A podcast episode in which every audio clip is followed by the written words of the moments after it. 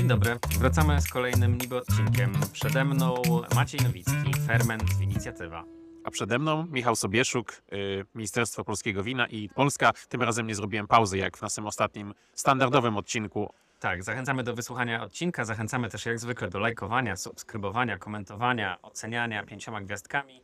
A tymczasem bierzemy się za nagranie kolejnego niby odcinka. Jesteśmy w tym samym miejscu co poprzednio, czyli w Zielonej Górze na Deptaku, blisko rynku, e, więc znów dźwięki tła. Tym razem zrobiło się trochę gęściej myślę, że będzie weselej. Tak, no też w przeciwieństwie do poprzedniego odcinka nagrywamy się tym razem w bardziej intensywnym momencie tego siedmiodniowego winobrania, które samo w sobie mogło być, e, przynajmniej w niektórych aspektach, częścią też niby odcinka, ale to musimy sobie najpierw usystematyzować, e, co nam się tutaj podoba, co nie. Taką chyba główną kwestią dotyczącą tego to są stawki za toalety w pobliżu e, ratusza. Jeżeli ktoś chciałby z nich skorzystać, to chyba najwyższa to widzieliśmy 50 zł za możliwość skorzystania z łazienki. Tak, wine bar, e, skrzynka wina, pozdrawiamy, ale to oczywiście jest cena zaporowa, nie tak, że oni się oderwali i nie wiedzą ile kosztuje toaleta. Znaczy mieli wyjątkowo dużo chętnych na to, żeby skorzystać z ich, z ich toalety, więc Tak. ta, ta stawka była. Poza tym przy okazji pozdrawiamy też e, skrzynkę wina, dlatego że proszę Państwa, przypominam, że Zielona Góra wreszcie dorobiła się wine barów, dodatkowo wine barów wyłącznie z lubuskimi winami. Może yy, nie wszyscy jeszcze się zorientowali, bo faktycznie w czerwcu, kiedy skrzynka wina się otwierała, no to mieliśmy początek sezonu, dni otwartych piwnic winiarskich, teraz, yy,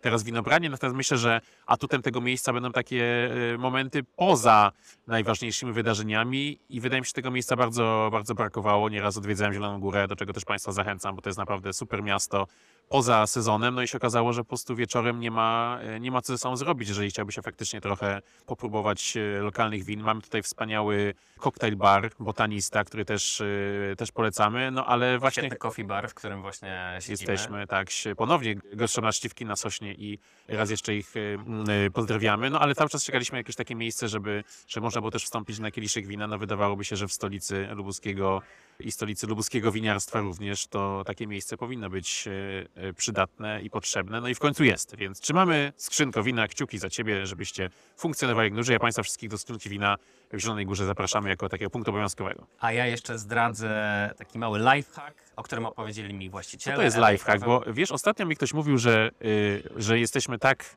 pro w tym naszym tym, że niektórzy nie rozumieją w ogóle tych naszych angielskich y, określeń, więc Okej. co to jest? y, Lifehack to jest taki taki trik, którego można użyć, Okej. żeby życie było prostsze.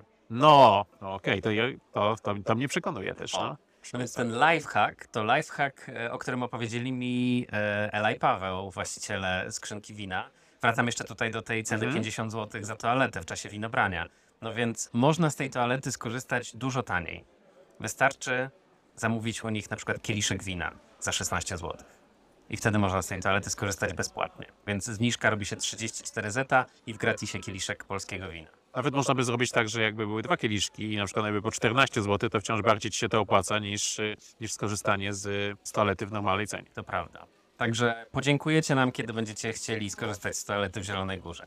A teraz przejdźmy do zasadniczej części niby odcinka, czyli naszych różnych ciekawostek, głupotek i fun faktów. i obserwacji. Przypominamy, że niby odcinek y, powstał w wyniku Państwa wezwań do tego, żebyśmy mówili do Was częściej niż raz y, w miesiącu. No i tę taką lżejszą formę rozrywkową wymyśliliśmy. Pierwszy niby odcinek y, spotkał się z bardzo szerokim odzewem. Wiele osób próbowało ustalić, czy rzeczy, o których mówiliśmy, na pewno wywołały zadowolenie osób, o których mówiliśmy. Y, Ale okazało się, że tak, y, więc y, postanowiliśmy kontynuować to dzieło w drugim niby odcinku i tutaj też mamy dzisiaj kilka, mm, kilka ciekawostek. No to, to zacznijmy. A ja przepraszam, ja jeszcze tylko jedną rzecz dorzucam. Nigdy nie zaczniemy. Takie są te niby odcinki. Tak, o to chodzi. Ale w ogóle też znowu teraz dygresja. Zdra- zdradzimy Państwu, że jak e, przygotowywaliśmy się do tego niby odcinka, to tak usiedliśmy sobie i stwierdziliśmy, czy my mamy wystarczającą liczbę tematów, żeby ten niby odcinek nagrać. I tak troszeczkę się wahaliśmy, że może jednak tutaj za mało, może jeszcze coś by się przydało, a tymczasem nagrywamy wstęp. Jesteśmy blisko już tam piątej minuty. I cały czas E, niczego nie jeszcze- Jeszcze powiedzieliśmy. nie zaczęliśmy, ale no to wracając do sedna, przyszło mi do głowy, że był taki hashtag kiedyś, być może wciąż funkcjonuje, sprawa dla uwagi. E, czyli tego programu interwencyjnego, gdzie ludzie mogą e, oznaczać jakieś tam tematy, którymi uwaga powinna się zająć. Pomyślałem, że zróbmy hashtag sprawa na niby odcinek. Jeżeli to macie świetne. jakieś e, polsko-winiarskie tematy, które uważacie, że są godne wystąpienia w niby odcinku, godne pośmiania się z nich, Bawią was skrytykowania, albo frustrują. albo też pochwalenia, to hashtagujcie albo piszcie do nas i bardzo chętnie się Pamiętasz naszego maila? Tak, Radio Polskie Wino małpa gmail.com. Tak, napiszcie też do nas, bo możecie też zrobić to właśnie w formie mailowej. Przypomniało mi się słowo hashtag, które myślę, że nie musimy Państwa tłumaczyć, czym jest znane, ale bardzo mnie to zawsze bawi, ponieważ też dostrzegam, że wiele osób nie potrafi robić hashtagów na mediach społecznościowych. Na przykład robi Hashtag ze spacją. tak, hashtag, spacja i to słowo, w związku z tym nic się nie łapie. Więc pamiętajcie też, żeby robić, że jak robicie hashtagi, to zaraz po tym po krzyżyku. A tymczasem do rzeczy. No to zaczynamy. Pierwsze, o czym chcielibyśmy powiedzieć, ze względu na miejsce, w którym się znajdujemy, czyli Zielona Góra i, I winobranie. winobranie, to typy festiwalowiczów winnych. Bywając na takich imprezach, e, wielokrotnie obserwujemy różne typy ludzi, którzy się tutaj pojawiają.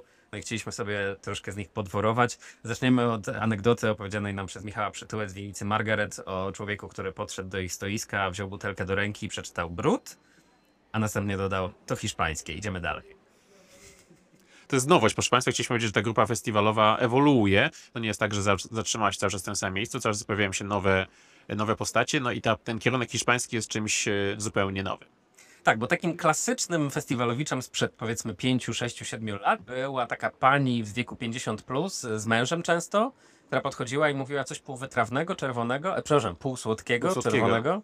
Tak, troszkę ewoluuje. Teraz wydaje mi się, że częściowo jednak widać to rosnące doświadczenie, bo częściej powiem, że jest coś może półwytrawnego, aczkolwiek no tutaj oczywiście w czasie winabrania na górze też e, te pytania, czy jest coś półsłodkiego, czy jest może jakieś słodkie czerwone, pada mniej niż kiedyś, ale wciąż się pojawia. W ogóle czerwone jest chyba bardziej poszukiwane przez polską publiczność niż białe.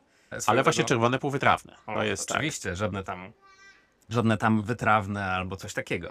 Ale faktem jest też, że jednak ta, e, ta, taki przeciętny odbiorca, ja to oczywiście opieram na swoich obserwacjach, nie żadnych badaniach, ale mam wrażenie, że ten przeciętny odbiorca ma już o wiele większą świadomość i tych takich pytań o półsłodkie, czerwone, które mimo wszystko wciąż się pojawiają, ale jest ich zdecydowanie mniej niż jeszcze te parę lat temu. Tak, tak, my sobie proszę Państwa dworujemy, ale to podk- podkreślają winiarze na każdej imprezie festiwalowej. No rzeczywiście no, musimy dokonać tego przeglądu festiwalowiczów, bo po prostu temu jest poświęcony ten niby odcinek, natomiast y, tych pytań jest naprawdę zdecydowanie mniej, a coraz częściej y, y, albo są pytania świadome, chociaż czasami one są zbyt świadome, o czym za chwilę, y, albo po prostu tacy próbujący są otwarci na to, żeby spróbować tego i przekonać się tak organoleptycznie, co jest dobre, co jest złe. No to kolejni. Na propos świadomych pytań jest taki typ festiwalowicza, który no w pewnym e, stopniu też my reprezentujemy, czyli podchodzą i mówią, a jaka to jest kwasowość, a ile miesięcy to było na osadzie, a w jakiej to było beczce, ale czasem te pytania też bywa, że idą troszkę za daleko. Ty miałeś ostatnio takie pytanie, Tak, nie? ja miałem w czasie degustacji komentowanej e, pytanie, na czym mógłbym podać, podawać e, konkretny poziom siarkowania w każdym, w każdym z win. I no i to było takie już naprawdę, to już były pytania w wersji 2.0. My oczywiście, proszę Państwa, staramy się zawsze te pytania zadawać może w taki sposób, żeby gdzieś tam się gdzieś bardziej z boku przystąpić, no bo jak generalnie rośnie z nami kolejka ludzi, którzy po prostu chcieliby się napić, a my po prostu cały czas e, dyskutujemy tam na temat tego, jak to, jak to ma relację względem poprzedniego rocznika i czy ta kwasowość faktycznie tutaj dominująca, to to lepiej tam gdzieś stanąć sobie z boku i tak dalej, spokojnie poczekać. No i przede wszystkim taka złota rada, jeśli jest takie winobranie w Zielonej Górze, najlepiej przyjechać w tygodniu, bo jednak w weekend to jest naprawdę tutaj od groma ludzi. No i warto też e, przystępując do takiego domku zorientować się, czy po drugiej stronie stoi winiarz, czy tylko ktoś oddelegowany do polewania wina, bo wtedy zamęczanie tymi pytaniami o kwasowość, beczkę jest takie strasznie krępujące. Bo Ale, widać, albo, wy, albo wręcz prostu- wywołuje irytację, jak mieliśmy, nie Tak. powiemy przy, przy jakim domku, ale mieliśmy taką sytuację, że chcieliśmy tam po prostu dowiedzieć się i niby to było pytanie, y, proszę Państwa, z jakich odmian jest zrobione to, to wino i czego jest więcej, nawet nie w proporcji. No i ten pan tak na nas spojrzał i powiedział, no ale panowie, ja tutaj przecież nie pracuję, jestem tylko pracownikiem oddelegowanym na czas tego winobrania, nie wiem, Ja to tylko sprzedaję. ja to tylko sprzedaję. Okej, to jeszcze mówiąc o takich wyrobionych em, festiwalowiczach, to jest jeszcze taki typ, który nie pojawia się często, ale spotkałem się kilkukrotnie. Cytuję, podchodząc do e, stanowiska e, czy tam domku, rozgląda się po etykietach, a po czym pogardliwie odchodząc mówi, hybryd nie pijam.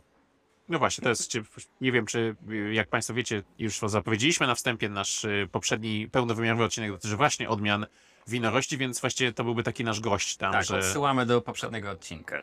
No dobrze, to chyba przejrzeliśmy sobie, zrobiliśmy taki przegląd e, tych typów e, festiwalowiczów. Ale jeśli uważacie, że jest o kimś zapomnieliśmy, ja już się nauczyłem teraz adresu mailowego na początku, napiszcie do nas na radiopolskiewino.gmail.com albo na, wyślijcie do nas wiadomość, to może jeszcze kogoś dodamy, o kim zapomnieliśmy. Maćku, jak udała się gala przyznania nagród w konkursie win Zielonogórskiego Winobrania 2023? No w tym roku faktycznie w takim kluczowym y, momencie, czyli na uroczy, w czasie uroczystego otwarcia całego tygodniowego winobrania, tuż po przekazaniu y, kluczy przez prezydenta dla Bachusa i tuż przed rozpoczęciem tego głównego koncertu, czy może być w takim prime time'ie, udało się wręczyć te, te trzy najważniejsze nagrody i kilka pucharów, więc To wydaje musimy tłumaczyć prime time. Właśnie, time, czy po prostu w tym najważniejszym, o, słuszna uwaga, słuszna uwaga, czyli po prostu w tym najważniejszym momencie chyba całego winobrania, no może jeszcze drugi jest ten finałowy koncert, ale, no ale na pewno to był ten moment, kiedy mogło to obserwować e, maksymalna liczba osób. No, a zapytałem cię o to, jak udała się gala, bo chciałem potem dopytać, czy byłeś we fraku, czy pod krawatem tylko, czy miałeś może muchę. E, a pytam dlatego, że słowo gala bywa troszeczkę ostatnio nad, nadużywane. Widzieliśmy ostatnio w mediach społecznościowych zdjęcia z wręczenia e, nagród e, na gali wieńczą, wieńczącej konkurs polskich win w Jaśle. No i to słowo gala tam tak zarezonowało trochę komicznie w kontekście zdjęć, gdzie mamy scenę z takim namiotem. Ja nie wiem, nawet nie wiem, czy tam scena była, czy tam jest po prostu Nie, tylko, tylko tylko są namioty, taki tak, bo, 30-centymetrowy, ludzie w klapkach i krótkich spodenkach. bo było ciepło. No tak. Aha, bo ja coś mówić dalej. Przepraszam, bo Może pociągniesz temat. Tak, tak, tak. No właśnie. Nie, no było, było ciepło, namiot chronił przed słońcem. y, Nie wiem ile ta gala trwała, ale, no, ale y, zdjęcia na Facebooku robią wrażenie.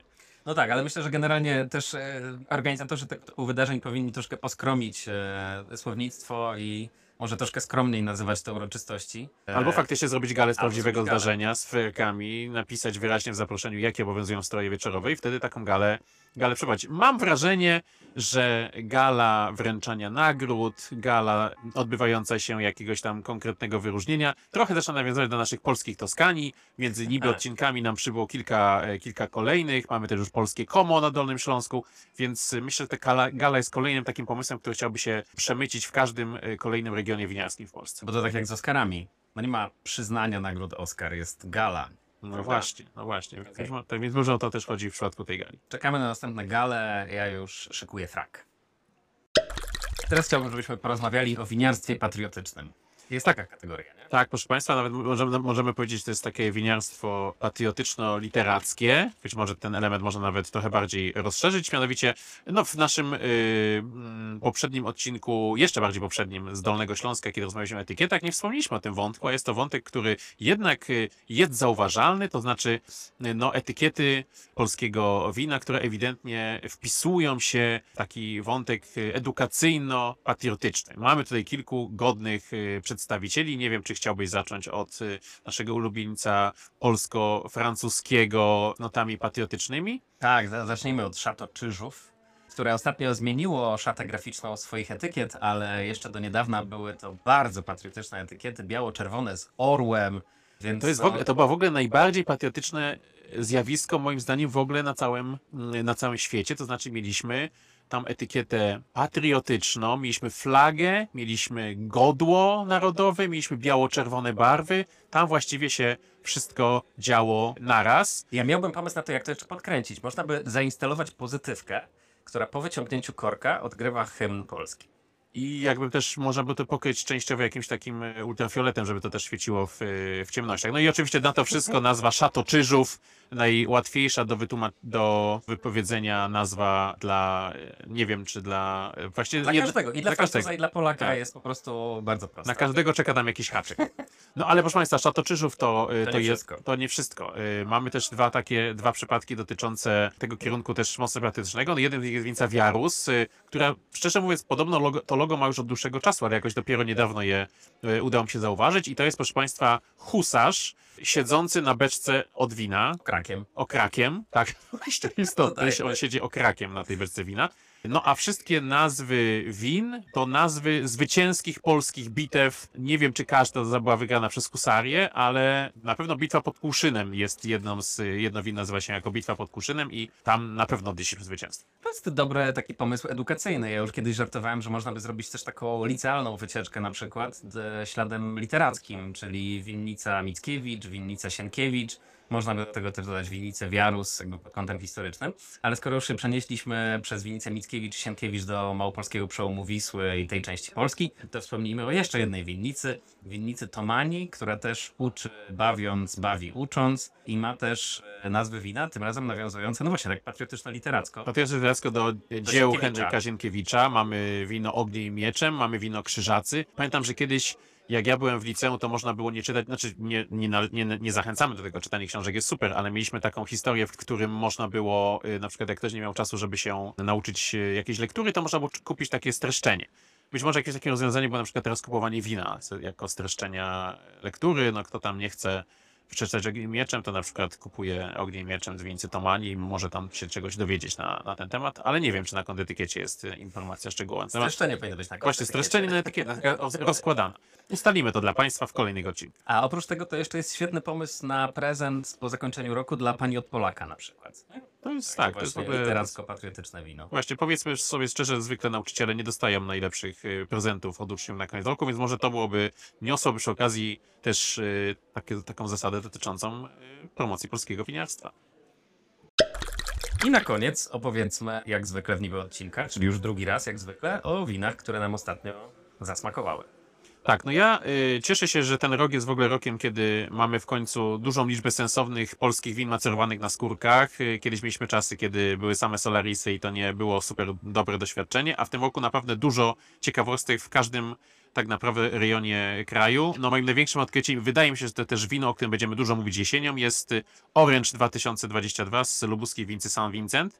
Y, No proszę Państwa, powinniśmy musicie w ogóle to zobaczyć. My wrzucimy też zdjęcie na nasze media społecznościowe, ponieważ w ogóle ten kierunek y, etykiet, które wprowadza teraz y, Vinca San Vincent, to jest w ogóle dzieło w samo w sobie.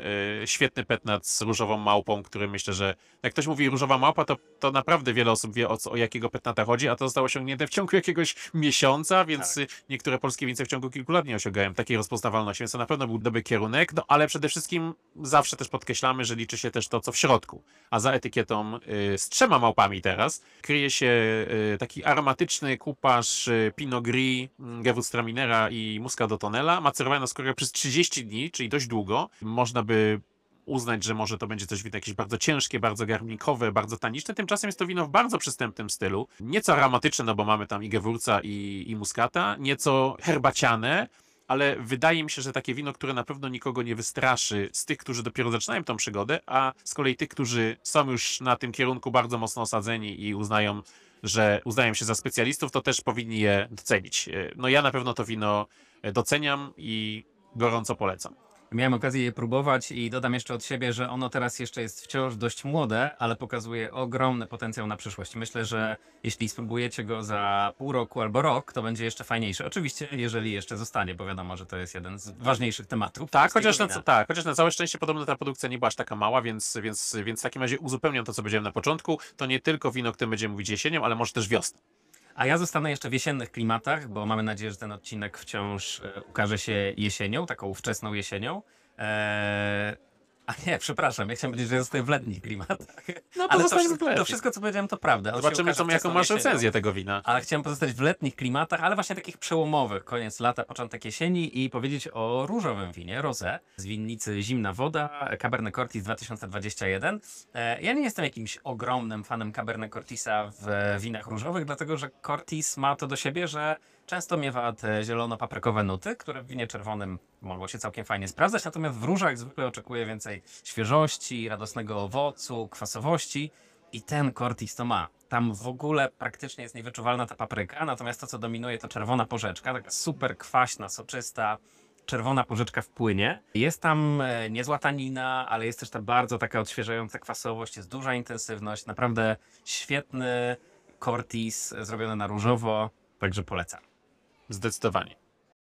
No i czas kończyć nasz drugi niby odcinek i postanowiliśmy zrobić pętlę czasową. Tak, ten niby odcinek okazał się jeszcze bardziej niby odcinkiem. Proszę Państwa, zaczęliśmy od tego, że nagrywamy się po raz kolejny o innej porze dnia w czasie ponownie witamy Was z Zielonogórskiego Winobrania, tylko że nie zdążyliśmy Was przywitać po raz pierwszy, dlatego że to, kiedy witamy Was po raz pierwszy, będzie jako drugie dopiero za jakiś czas, jako pełnowymiarowy odcinek o odmianach winorości, które zapowiedzieliśmy wcześniej, mówiąc o tym, że już mówiliśmy o odmianach winorości. Czyli mówiąc krótko, pozdrawiamy z przyszłości, bo w przyszłości właśnie odcinek z Zielonogórskiego Winobrania, tym razem razem poświęciliśmy go hybrydom i winiferom, więc tego możecie spodziewać się w kolejnym regularnym odcinku. Dlatego jeśli się jeszcze nie zgubiliście, subskrybujcie nas, wysłuchajcie tego, co już nagraliśmy, przypominam, odcinku z Dolnego Śląska o etykietach w polskim winiarstwie. No i oczekujcie odcinka, który wydawało się wam, że nagraliśmy już wcześniej i go przegapiliście. Dziękujemy, pozdrawiamy. zobaczenia. Do usłyszenia.